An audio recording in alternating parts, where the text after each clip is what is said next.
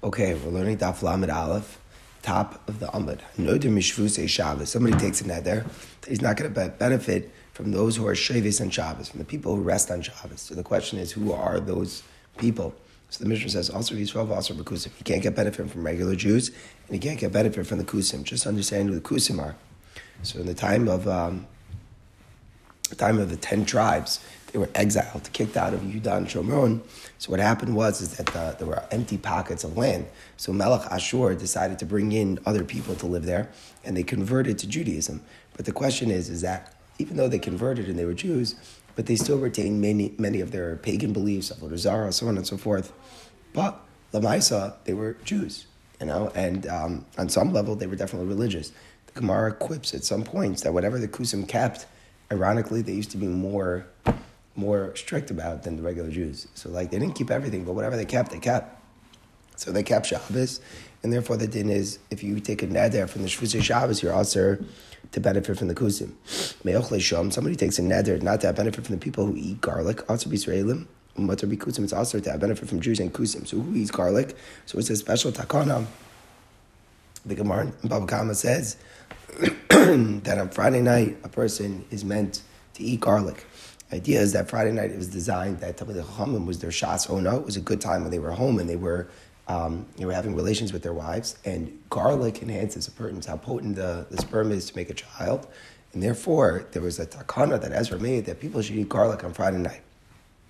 So because of that, there was something which the Jews would do. And even the Kusim were on board with that. So if somebody takes a neder against those who eat garlic. It doesn't mean, oh, someone who you know eats garlic on a Tuesday randomly. It means against those who have a minhag to eat the garlic on Shabbos.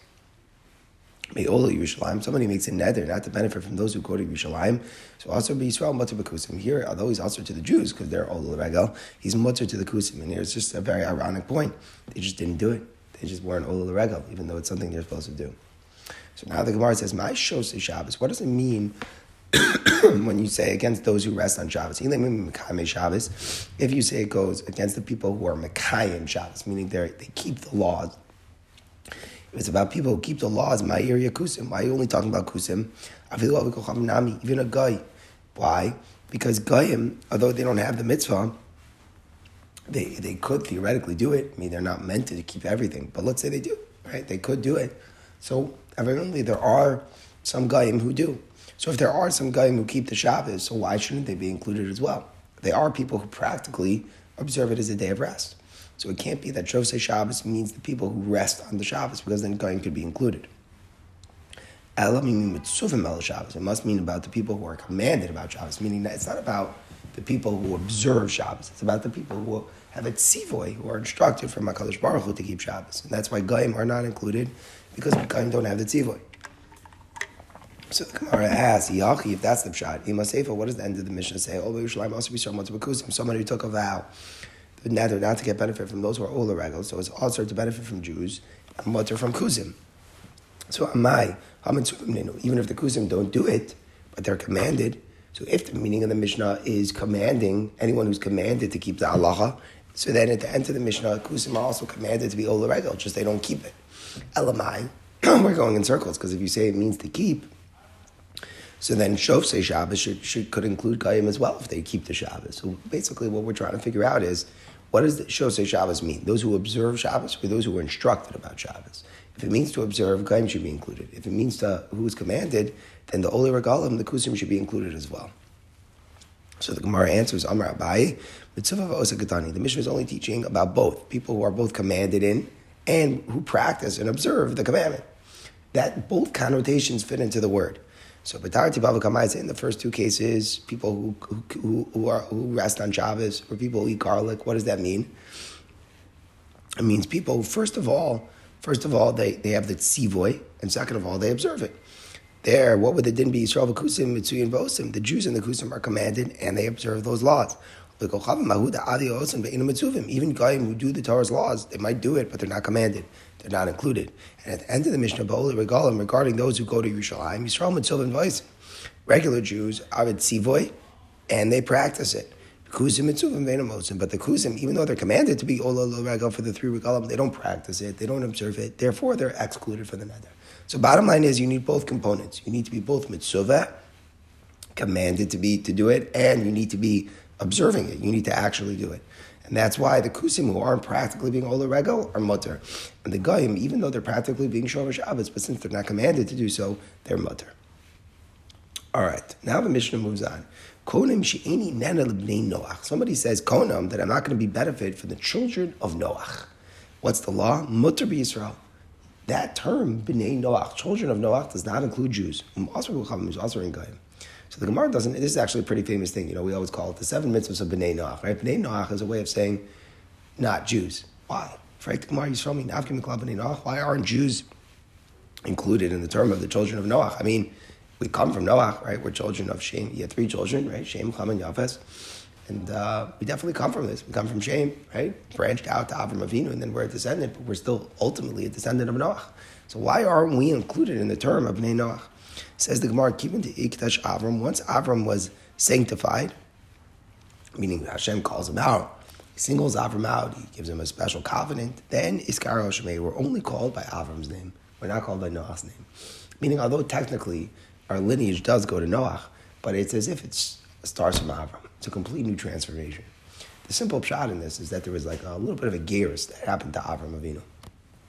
He was Makabal, the Torah, whatever level that means before the Torah was given, but he was elevated, as the Gemara is saying. And from then on, you know, he's transforming. There's a transformative power that happens. He's different. He's completely different. So all of his children from then on are only the children of Avram. They are not the children of anyone before. okay. Next Mishnah. She'eni noah zera Avram. Someone says, I'm not going to benefit from any of the children of Avram. And here in the opposite, also be Israel, it's also the, all Jews.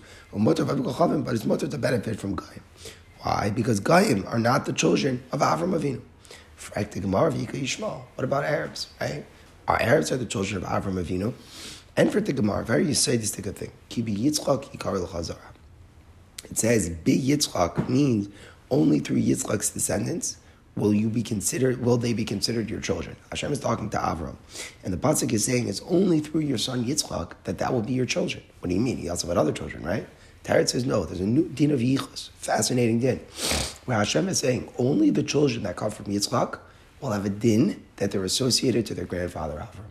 Other children, which Avram Avinu will have, are not going to be associated from him. So therefore, you know, you have a lot of people come from Yishmael, a lot of Arabs. They're not Bnei Avram.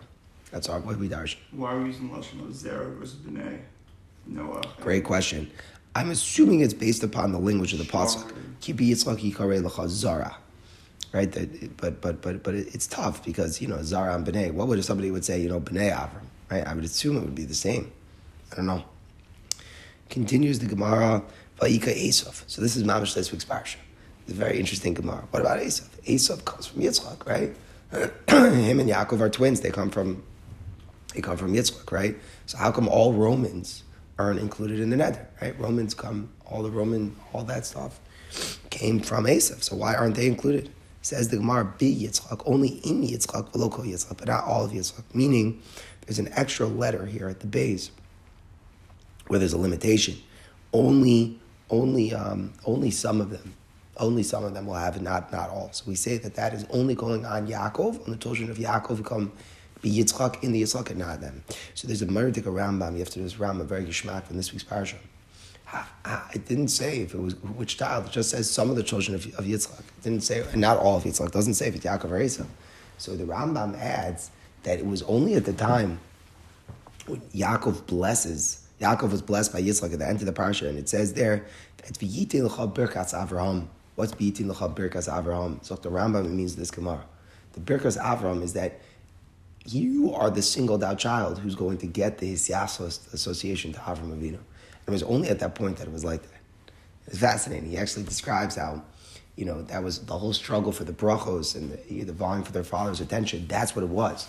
Because it couldn't have been both. That's what it seems like. The Pasuk limits here, be Yitzchak v'lo kol Yitzchak. And that's why it was such an important struggle. And ultimately, Yitzchak gave it to Yaakov, you say, V'itin because Avram, because Avram meant our din of our Gemara. Okay, Vaitya. The Mishnah says, She'ini an enemy Israel. Somebody says, Akonam, neder, I'm not going to benefit from Israel. He's not going to benefit from Jews. So what's the din? Shaila is, and this is a very fundamental question, when you do business, who is benefiting? The seller or the buyer, or both. So the shaila is if you're not allowed to benefit from Jews, could you do business with them? So the Mishnah says you could, but lokeach biyoser. When you're the buyer, you have to buy higher than market value. So then it's not defined that you're taking anah, because although you're getting home with the item, you overpaid for it. And if you're selling it, you have to undersell. Because if, if you would sell for the fair price, then it might be considered that you're taking benefit. So it would sound like for the Mishnah that both eh, when buyer and seller could be benefiting when it's at fair market value. And the only way, if you're not allowed to benefit from Jews, the only way to do business would be to, if you're the seller, to over to undersell, and if you're the buyer, to buy for a higher price. let's say he makes a neder that no one else can benefit from him. So he here he's saying nobody else can have neder from my stuff. So then he buys a less than the market value and he sells it more. However, what's going to happen? In No one's going to listen to him. No one's going to do business, right? If somebody asks everyone else from getting enough from him, he says, I'll only buy it if you sell it to me for cheaper than market value. I'll only sell it to you if, if you let me sell it to you for more than market value. And no one's going to listen, right? So in that case, it probably won't work. Janie and a land angry. Let's say he said both ways. A corner, I'm not going to benefit from any Jews, and a corner that no Jews can benefit from me. So then he's not going to be able to do business at all. Because whatever he does, something's being wrong. So he can only do business then with the guy. Okay, a brief introduction to the Gemara is that there are different ways you're a shomer. There's a shomer chinam. Uh, shomer is just watching something and not getting paid. There's a shomer sachar who's getting paid for his watching. He's not using the item. He's not allowed to, but the shomer sachar is paid to watch. He has some benefit from the watching. But then we have a shoel. A shoel who's borrowing an item, so he's guarding it on the highest level because kol anoshalo. All the benefit in this arrangement is to him because he's not paying for it right? And he's just borrowing it, he's going to return it. So the big discrepancy is that in, uh, the law is that when someone, if you're borrowing something and an unavoidable um, onus happens to the item, you have to pay. But a shomer sacha does not have to pay for, for onzim. Only a shoel has to pay for onzim. And again, the shoel is defined that he's kol anoshalo, all the benefit is there. So the Gemara says, Amar Shmuel, uman lavak. Somebody's taking a kli from the uman to go inspect it. Meaning, let's say you're at the diamonds market and you see a diamond you like, so you didn't pay for it yet, you didn't didn't become yours, but you take it from the vendor and you go bring it over to someone to inspect it and see if it's real. And then ask biyada, and something happens while it's still in your possession. So very interesting. What what what's your status at that time? You haven't bought the diamond yet. You've taken it off, you know, away from the shop over to the expert to go investigate exactly what his value is. In that moment, we say that you're considered to be like a borrower and chayav. If anything happens to the diamond, even if it's un, unavoidable, you know, a mistake, something which which which is a complete onus, you're still liable. a sale is all to the benefit of the buyer, meaning to say that, that when business is conducted, all of the benefit is the buyers, not the sellers. It's always good for the guys getting the item. I mean, obviously, it seems like a funny statement because you pay for it, but it means that the schos of paying, of get the opportunity to pay for it and get it, all the pleasure in it the benefit is defined by the act of getting the item. So therefore, if I'm taking it off the shelf to go show somebody, even though I'm not using it, I'm not wearing the ring, it's all my benefit in that moment. Why? Because I'm the prospective buyer. And whenever you're, you're taking it in order to perhaps purchase it, so then it's considered in that moment that not just that you have a side benefit perhaps from the item in that time, it's considered that it's completely for your benefit.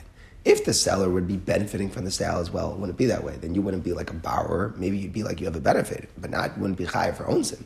The only reason you're high for own onsim, we say, is because um, all of the benefit is to the buyer. Since all the benefit is to the buyer, so therefore we say um, that if anything happens while he's taking the diamond to inspect, he is liable. That's the that's our analysis of Shmuel's statement. So the Gemara says, well, what about our Mishnah? our Mishnah seems to imply both ways. It could be Tanan and Enemy Israel. The guy says, I'm not going to benefit from the Jews. He sells for less than the value. Why is he selling for less? Why? Because if he would sell for fair market value, the seller would be getting benefit. So we see that at a normal sale, Alma Shavah he can't sell regularly. Shmuel is right that whenever a sale happens, it's only the benefit of the buyer. Then the buyer should be allowed to sell even at a normal price.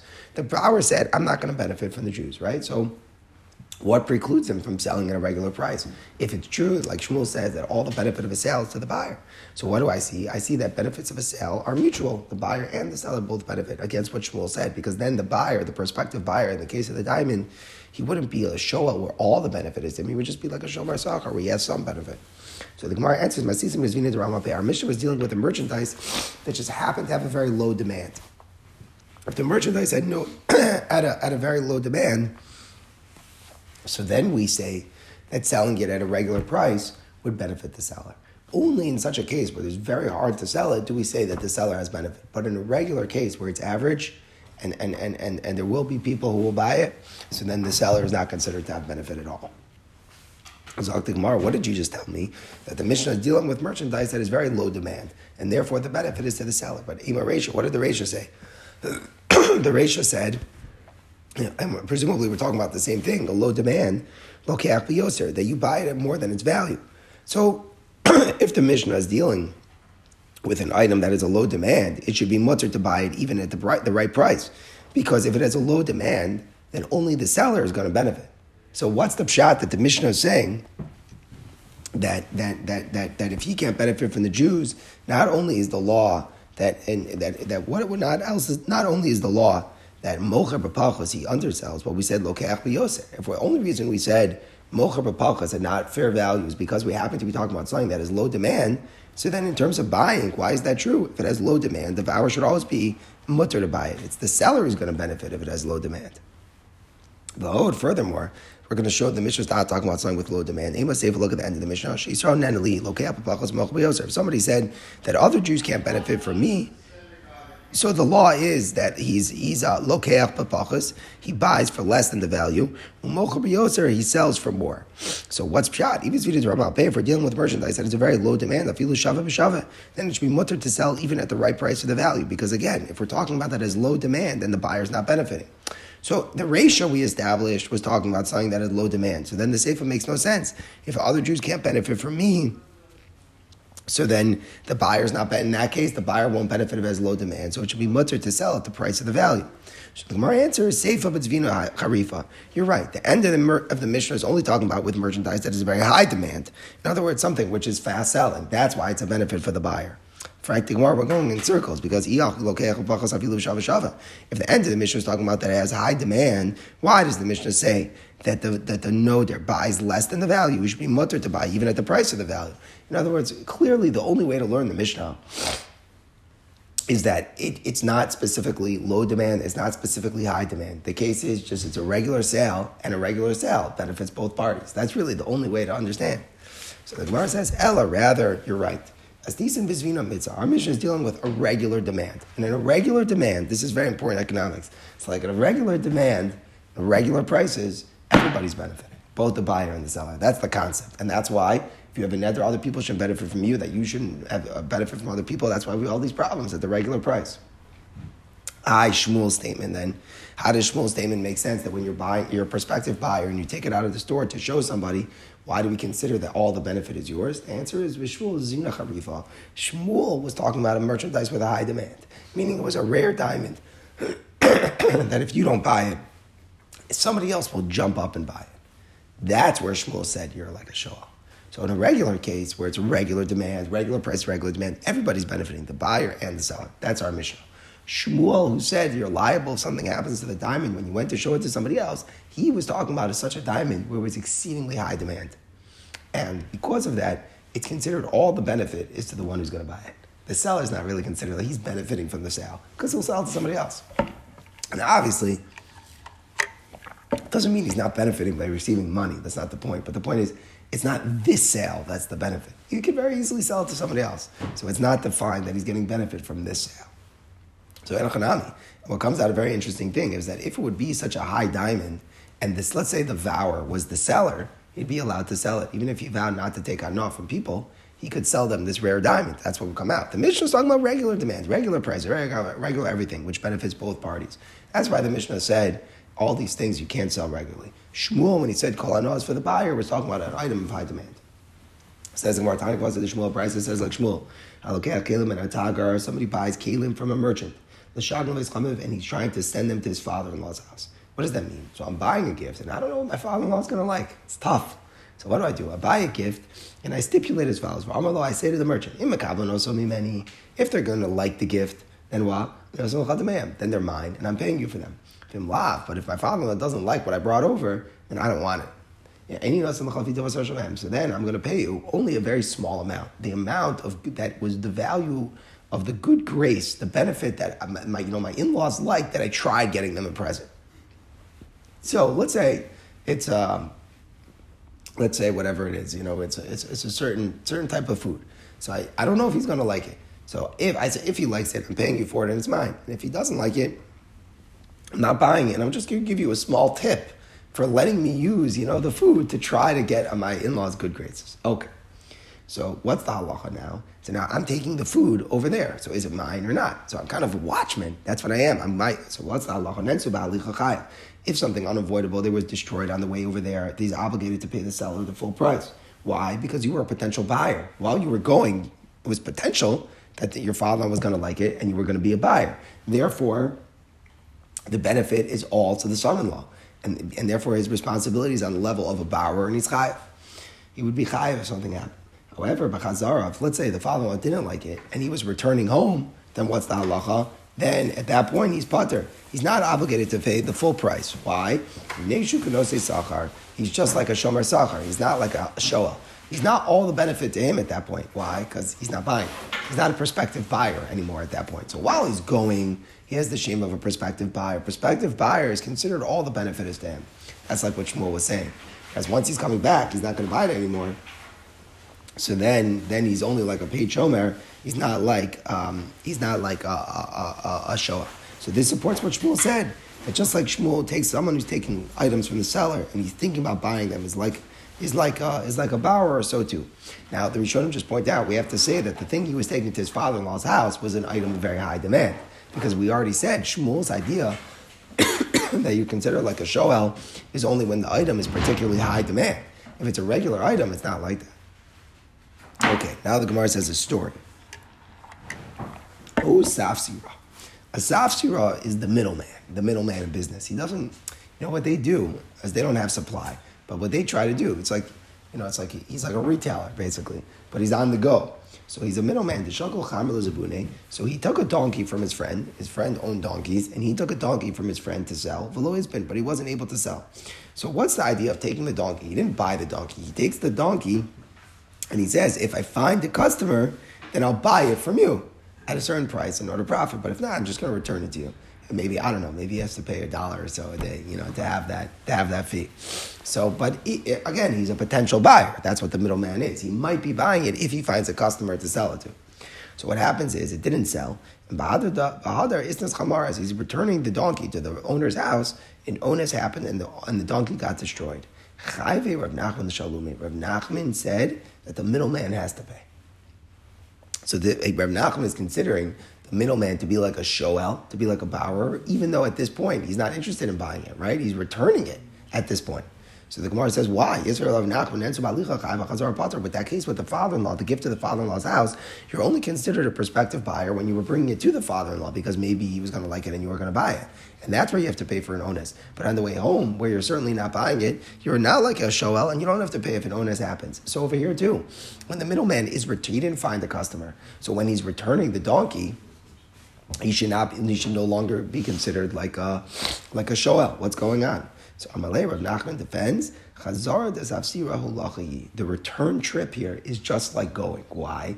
If you would find the customer even at the entrance to the home, wouldn't he sell it? So meaning there's a fundamental difference. When you're bringing the gift to the father-in-law's house, as soon as your father-in-law didn't want it, you're no longer a prospective buyer. Your only reason to buy it was because you wanted to give that gift to your father-in-law. So therefore, as soon as you're on your way back, you're no longer a shoel. Whereas over here, you're a middleman. You're looking for any customer you can possibly get. So you never stop from being a prospective buyer. So therefore, if an onus happens, even right before you know you're going to walk in to return the donkey, you're always still considered to be a show, and therefore you're going to pay. So in conclusion, regular sales, the benefit is both to the buyer and the seller, as we see that impacts the laws on the Dharm. Shmuel has a new halacha that when you're buying an item of very high demand, what's the law? The law is all of the hana is considered to be of the buyer. In that moment, therefore, when you're investigating something of very high demand to see if you're going to buy it, you'd be considered a shoel, and if an onus happens, you would be chayiv. Continues the Mishnah. Somebody says, I'm, I'm uh, a konim, I'm not going to benefit from someone who's an aral. An aral means someone who's uncircumcised. So the Mishnah understands that he doesn't mean literally the people in the world who have a bris milah or not. He means Jews. Mutter ba'arel Yisrael. He's mutter to get benefit even from uncircumcised Jews. They're not considered arelim. He's also get benefit from a non-Jew, even if the non-Jew is as circumcised. Really interesting. So he said he's not going to get benefit from the Arelim, but it turns out it has nothing to do with Bris Milah. Arelim is simply a term for, uh, for, for a non-Jew. The non-circumcised, that's the terminology. And therefore, even an uncircumcised Jew is mutter, and a circumcised non-Jew is also. Let's say he said the opposite, I'm not going to get any benefit from the people who are circumcised. So then, also Israel is forbidden for him to get benefit from an uncircumcised Jew. Um, from and, and, the pshat is because they're still considered a mulim, right? They're under the, the category of, of, of those who have bris milah. Well, motor and it's mother for him to get benefit from circumcised non-Jews. The term of arla is only used to describe goyim. It has nothing to do with literally if there's foreskin there. Now, obviously, this is just because that's the way people speak. Right? Obviously, a Jew needs to have a bris milah. You can't learn this Mishnah and be like, oh, I see a heter. I don't actually have to get bris milah. Because even if I don't get bris milah, I'm considered circumcised. Right? That, that's obviously ludicrous. The point is that in the terminology, in the way that it's referred to, we refer to Yidden as mulim, uh, because generally Klal Yisrael are the ones who are meant to get bris milah. Where do we see this? All the nations are arelim as the the the, the Klal Yisrael are uncircumcised in their heart, meaning their thoughts are impure. But basically, we're saying all the men of the nations are uncircumcised. Clearly, it's not like that literally. So we take out from the pasuk this language idea that Aralus refers to Gaim. Omer Aralzeh. It says this uncircumcised Aral. Uh, the uncircumcised Plishti. So again, we see that Aral is just used as a way of saying a guy. Omer, third pasuk, knows Plishtim. We don't want the daughters of the Plishtim to rejoice. We don't want the daughters of the uncircumcised ones to be happy. So we're calling, you see, Arelim and Plishtim are interchangeable. The foreskin is a repulsive thing. The wicked people are degraded through it. It's like the worst thing. It's like a derogatory term. They're arelim. So you see, that's how, that's how bad the, the shame of the arla is. So now we're going to conclude with a lot of positives about the Indian of Bris Milah. Rabbi Yishmael Amar Mila. The mitzvah Mila is great. Shalosh Etzrei There are 13 different covenants that are made for it. So if you look at in the Parsha of Lech Lecha, when Avram is getting all the bris Mila, it says the word bris 13 different times, which is an amazing idea. We know that uh, the whole the, the whole point of the the the echad achtos the, the gematria of achtos echad is 13 the gigim midos 13 is the way that we, we connect to HaKadosh Baruch Hu. That's the Indian of Yud Gimel Brisos, that the, the, the, the, the bris that we take, the bris milah, makes us completely like in this deep, deep bind with HaKadosh Baruch Hu. Continues the Gemara. It could be Docha Shabbos, right? We know that's the halacha that we do bris milah and eight day even if it's Shabbos.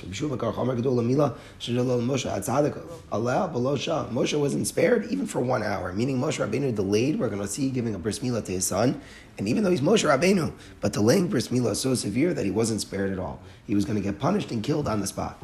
It overrides the law of tzaras. If there's saras on the arla, normally it's an isra to cut off tzaras, but you still cut off the makam amila, even if there's saras there. Rabbi Omer Gedola Mila, Shakala Mitzvah Shasa Avram Avinu. All the mitzvahs Avram Avinu did, Lonikra Shalim Ad Shemal. He was not called complete until he gave himself first Mila. Shenemar is halech lefanai v'yesamim, walk in front of him and be complete. So it's referring to Bris Milah.